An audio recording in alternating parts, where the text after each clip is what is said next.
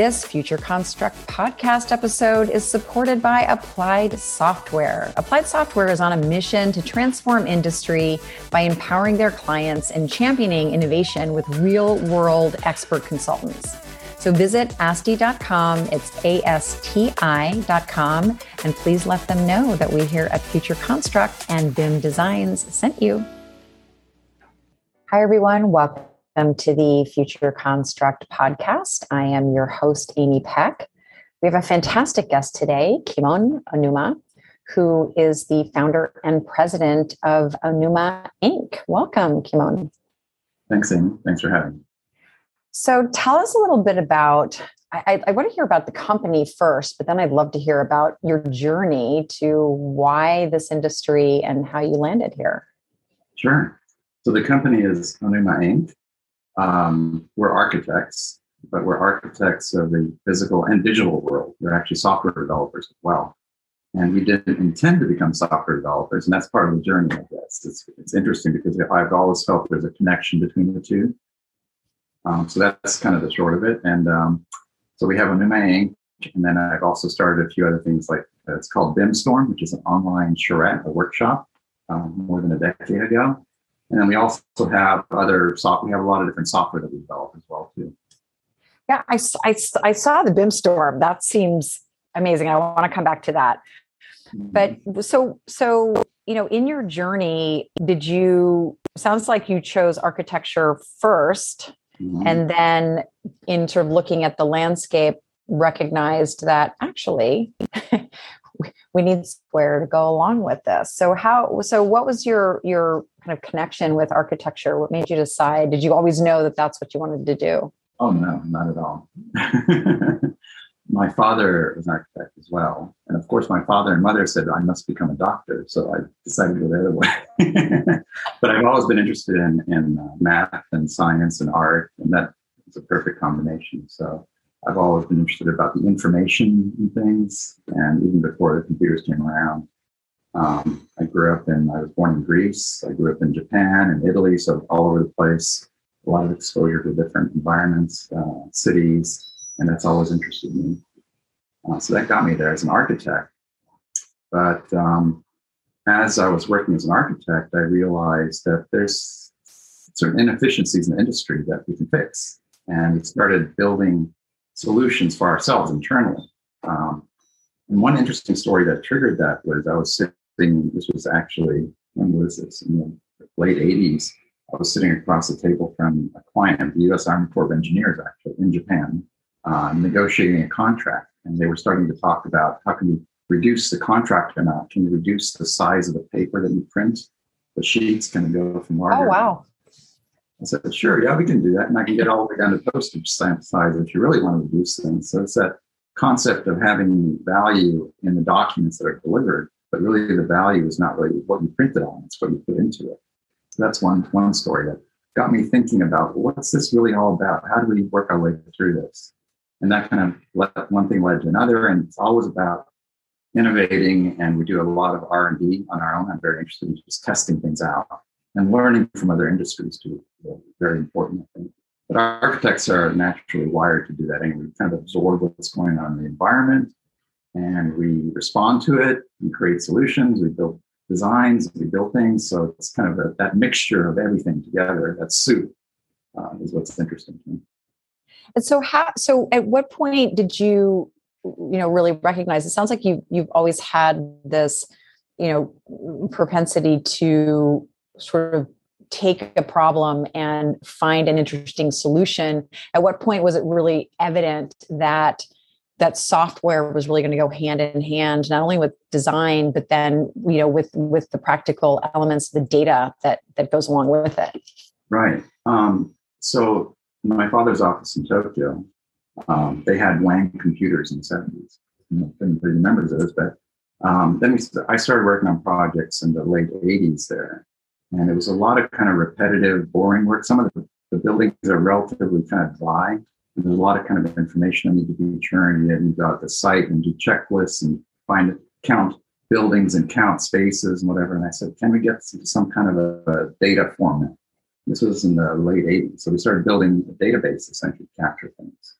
And then we said, well, what if you tie this data to 3D? This is, again, late 80s. We had a 3D model, we had information. So we were looking for ways to connect the dots. And then building information modeling came around and we jumped into it in the early 90s. Um, and we immediately saw the potential there that, wow, this is amazing. Uh, this is going to change the world in the next couple of years. Famous last words. journey along the way of uh, being the technology has always been of interest to me, but it's also I'm, I'm trying to be realistic about things. So you have to constantly kind of balance. Okay, wow, this is really cool, but can it really work and can it really deliver? So that testing has been very interesting to me. So we were building. Um, we were working on traditional planning and architectural projects BIM at the time. It wasn't even called BIM back then, but it's essentially the same to ArchiCAD we started with. Um, and with our client, didn't understand it yet. They're asking for deliverables, like I said, in paper, or we want a printed perspective of this view. We said, sure, we can do that. And we had to hold back from delivering too fast because we were producing so much stuff that it was kind of unusual. So we ended up experimenting a lot. And as we were experimenting, we realized back then that even the tools that were available, they didn't fulfill everything that we needed to. We had to kind of build our own little pieces and things. And we weren't really programmers. We were kind of hacking away at things and I was interested in. So that's kind of gotten that mixture of the technology, the BIM part and the traditional design part.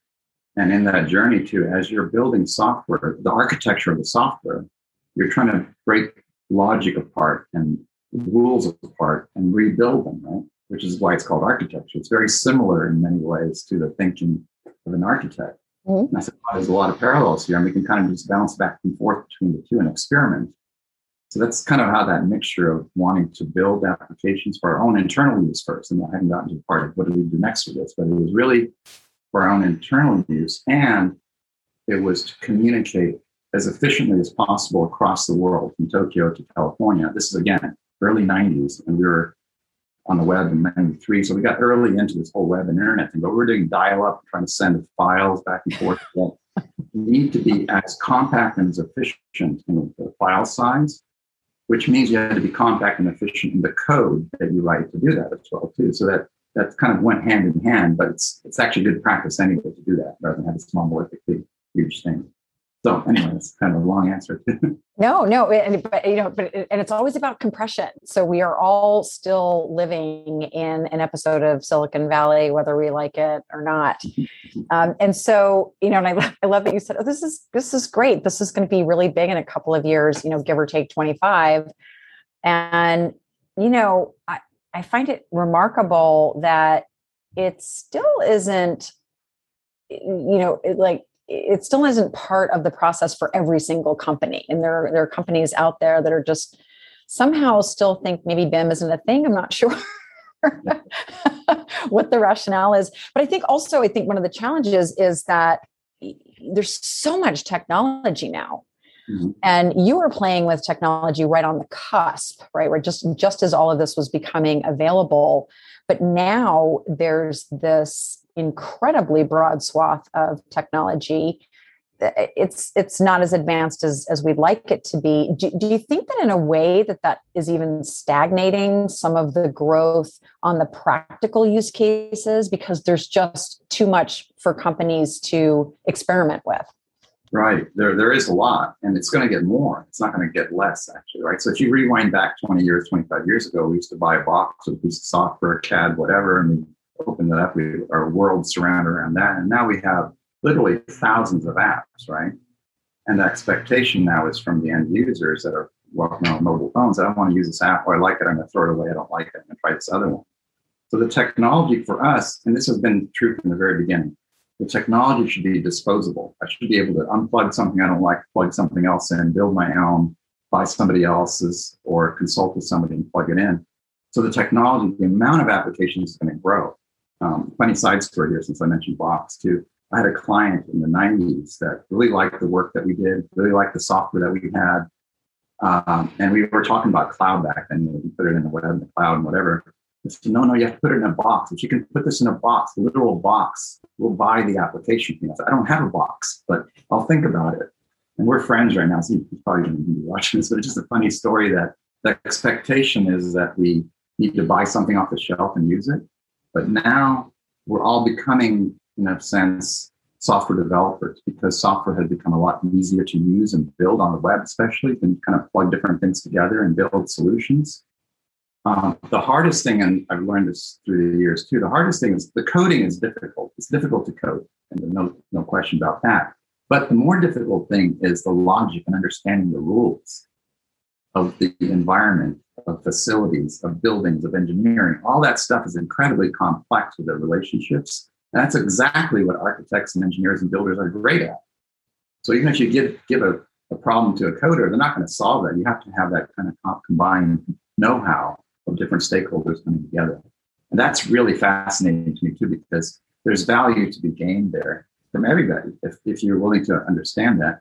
And as you said, it's really in the early 90s, I thought it was going to take off in a couple of years. And it's kind of funny because every two years, it, this is going to happen, it's going to happen.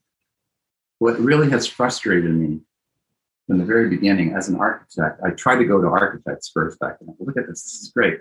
And, oh no, we can't do this, we can't do it. Architects are incredibly creative, but we're also incredibly kind of conservative. But we're changing, and that's good. But we need to think outside the box, which we do for designs. But we're kind of hesitant on the software or the technology, saying, Well, we'll wait till somebody builds it, and maybe we'll buy it and compare the price and whatever." So I think that's another opportunity that if we think like that, it opens up completely new value chains that you can build, new relationship that you can create. And so over the years, we've kind of migrated from kind of trying to convince the architectural community, even though I still do. I've been very involved and I really respect art and I'm an architect too. So I really think there's a lot of potential there, but we shifted to owners. The reason we shifted to owners is we know that the owners can drive the discussion because they're paying for things. Yes.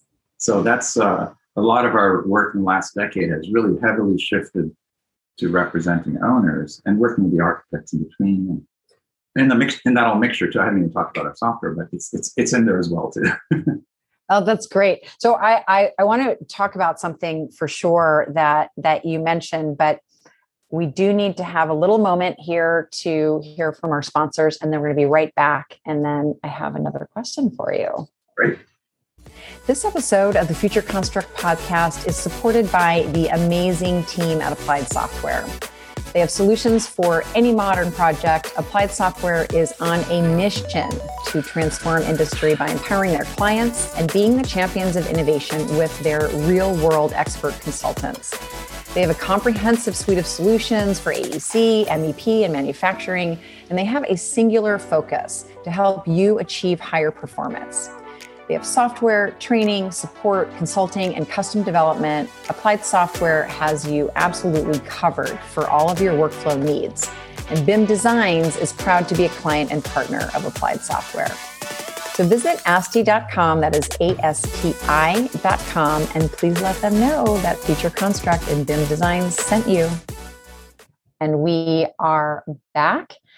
And as promised, you said something that was that was really interesting, and I think a really important component of how we look at you know the role of software and even uh, automation in the future was that you know the complexity of what an architect knows and understands isn't going to be replicated in a piece of software that the software really is in fact a tool. And I think, you know, as we're looking at automation and all of this fears kind of rippling through the workforce, saying, look, we're going to be, you know, we're going to be replaced by robots, right? We're going to be replaced by AI. Um, but I think we have an opportunity, if we're careful and we're smart, to sort of augment human potential and leave what what really we're best at, which is the the creativity and the nuance of our individual in- industries and build machines that free us up to to do that. So I'm wondering if you hear that from your clients and, and just what your thoughts are in, in terms of that kind of blend of automation and you know human creativity. Right.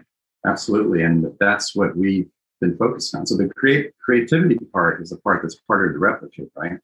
But a lot of the work that we do there's a lot of non-creative stuff, repetitive stuff. Well, first of all, there's a whole bunch of stuff you just kind of wipe off the table and say 30% of this, just let the computers count things and calculate things and even give us warnings about, you know, this whatever's happening in the design. There's a lot of really simple rules that can be automated too, which starts to get a little bit threatening and scary to designers maybe. And I've had this over and over over the years. I've even used the word, the term automating architecture just to put a shock treatment in. But the intent is really not to automate it. It's really to automate as much of it so you can spend more time in the creative part. That's the fun part. That's another driver for us developing software. We're always looking for ways to automate things in design, which means you're cutting down hours. Now that's a problem in this in the AUAC world because we're tied to hours and hourly rate, which is also a problem too because doctors don't do that. You know, it's it's more about the value. So we're not tied enough to the value that we do. And we have to be fearless about automating the stuff that has no value because if we don't do it, there are others waiting. They're already doing it actually. the Googles and whatever. They're looking all over the environment, cataloging and digitizing and scanning and putting an AI in it. So it's already happened. So we might as well be up there in the forefront and be the leaders in that pack because there's a lot of creativity that you can't automate and never will, I think. But it'll it'll start getting chipped away. But if we're not at the table, we're going to basically be watching on the sidelines, and that whole industry will move somewhere else. So that that's the part that I think that's the yin and the yang thing going on here. But I see it as an opportunity. It's really an opportunity, and um, if you frame it like that, unfortunately, there have been a lot of people that we've dealt with over the years that are very fearful of that, and it comes out sometimes in a direct way, sometimes indirect. And I could see that hurting those that think like that. And I'm, I'm not trying to be kind of uh, negative about this, but I, I, think it's more if we shift our, our opportunity. And that's what BIMstorm is. So it's a good transition to BIMstorm.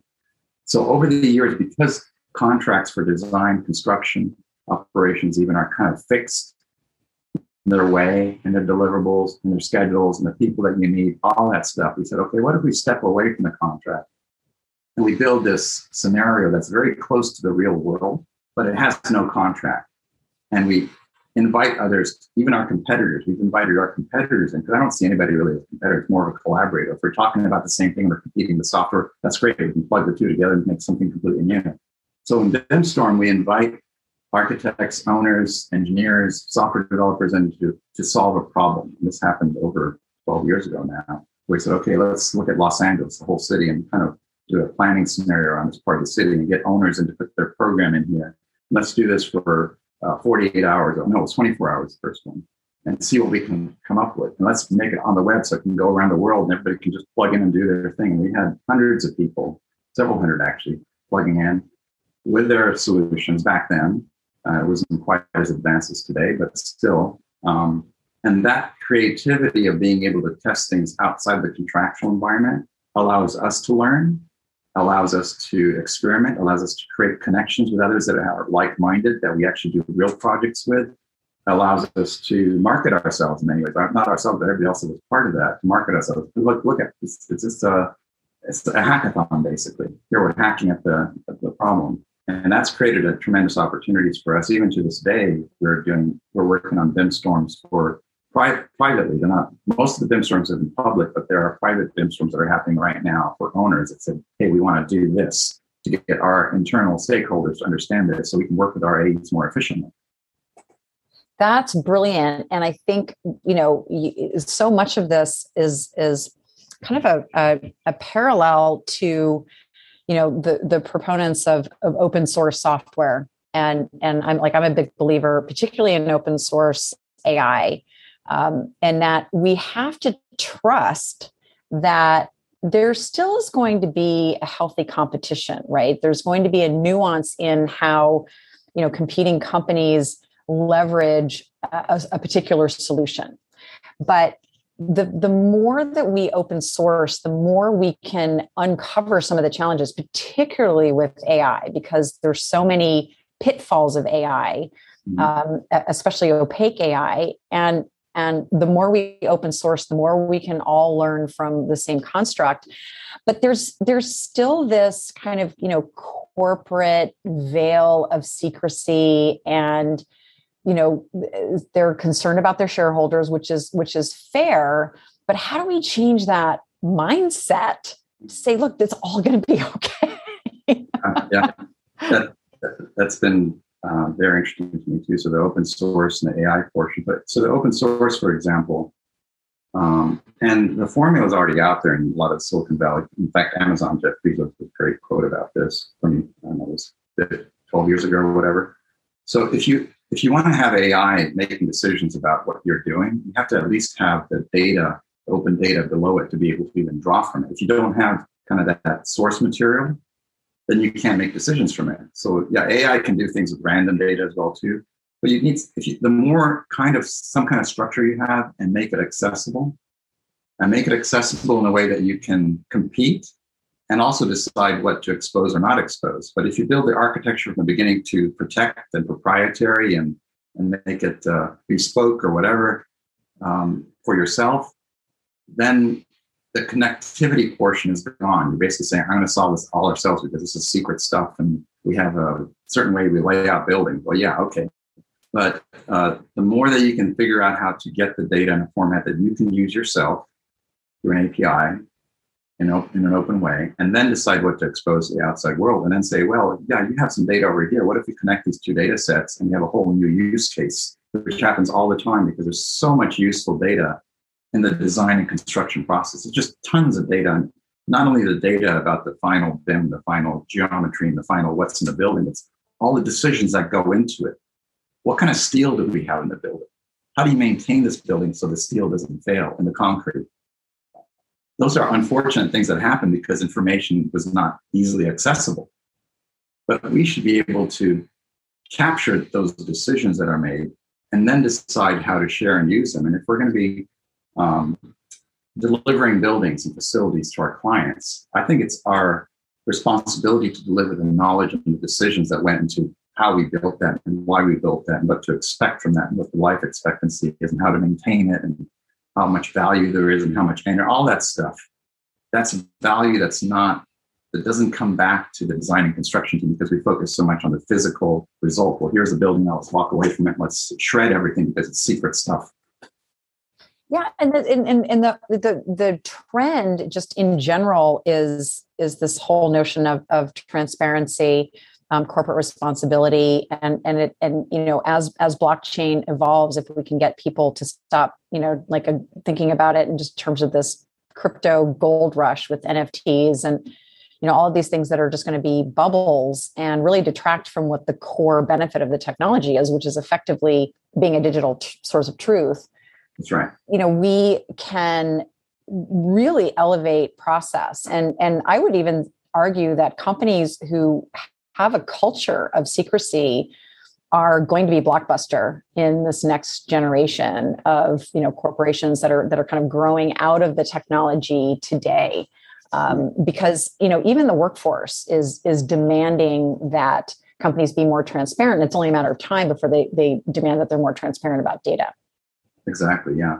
And the transparency again it's very important to think in terms of there's transparency there's security and there's both and they go hand in hand. But if you're kind of in a gray zone in the middle um, then it, nothing works because okay we're protecting this but oh we can't share this through the internet. Oh we're going to send you a cd by fedex that gets lost in the mail but it's secure data. This is a real story actually but i'm not going to name the client but the, the data got sent by a cd that was secure got lost it went to the wrong address the person opened it contacted us it was not encrypted all that stuff we say, okay, if you if you're smart about it, you can actually, and, and, it was all bundled into one package. So the decoupling of the data into, into different buckets, and then having that open access to it, the architecture that's open, and then deciding who gets access to it, when and how, and is there a price? Is it free?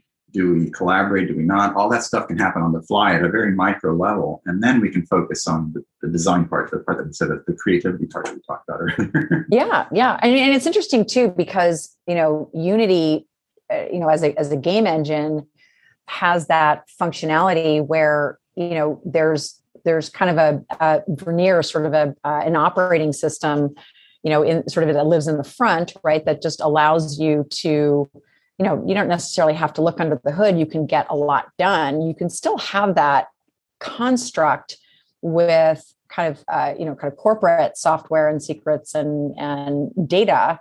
Uh, and then for those who have the capacity and or the appetite you know they can kind of look under the hood. They can change the source code. They you know they they they have these levels of accessibility and you know an ability to, for you to be able to access different levels based on what you need to do and i think you know i think corporates can really take a, a big lesson from that yeah. i'd love to hear some of your thoughts on of course i spend all day every day thinking about um, more you know AR VR, which I think you know in our in our 3D realm, you know the irony has been that you know in, in your industry in particular, your 3D industry, you had to kind of cram the ability to create onto a 2D screen, and now we have the opportunity to actually work in you know 3D in a 3D environment, mm-hmm. uh, but just like you mentioned, you know, with BIM, like, oh, in a couple years is really going to take off.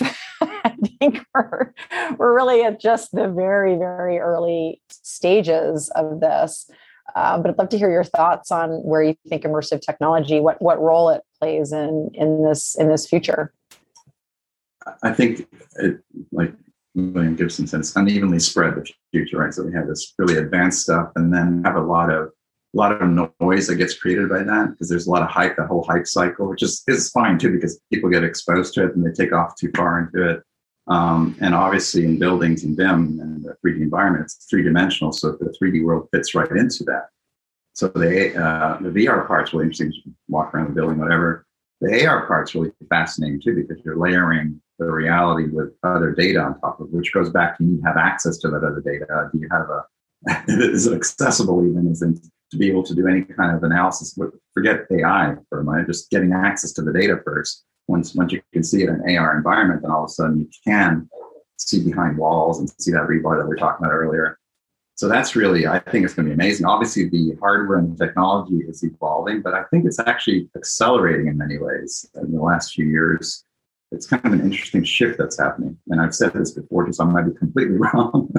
No, no, you're right. You're right. And I think I think you know the the last year and a half kind of accelerated this exploration into especially around collaboration, right? And and how we can collaborate remotely.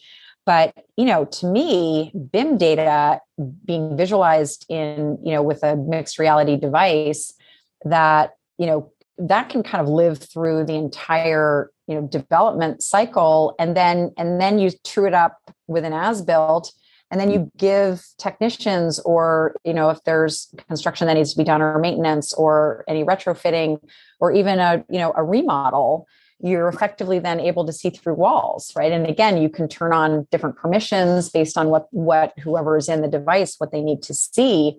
But that seems like a fairly obvious use case but it may just be obvious to you and i and not to everybody else And what's interesting about that is uh, the digital twin. So that concept of having everything in the building. When we first started with them in the '90s, that's the first thing we did. We started loading the model, which was what how you did it back then. Right? Load the whole model with everything. You can go inside the model and find it, but that means that you need to know how to run the model. That technician. So it's a very it was a very kind of limited view of that data. I think we're still kind of there though because um, imagine a BIM of a completed building with all the mechanical, like all, everything in it, yeah. hand it to the owner. If the owner can't run it, it's a limited value.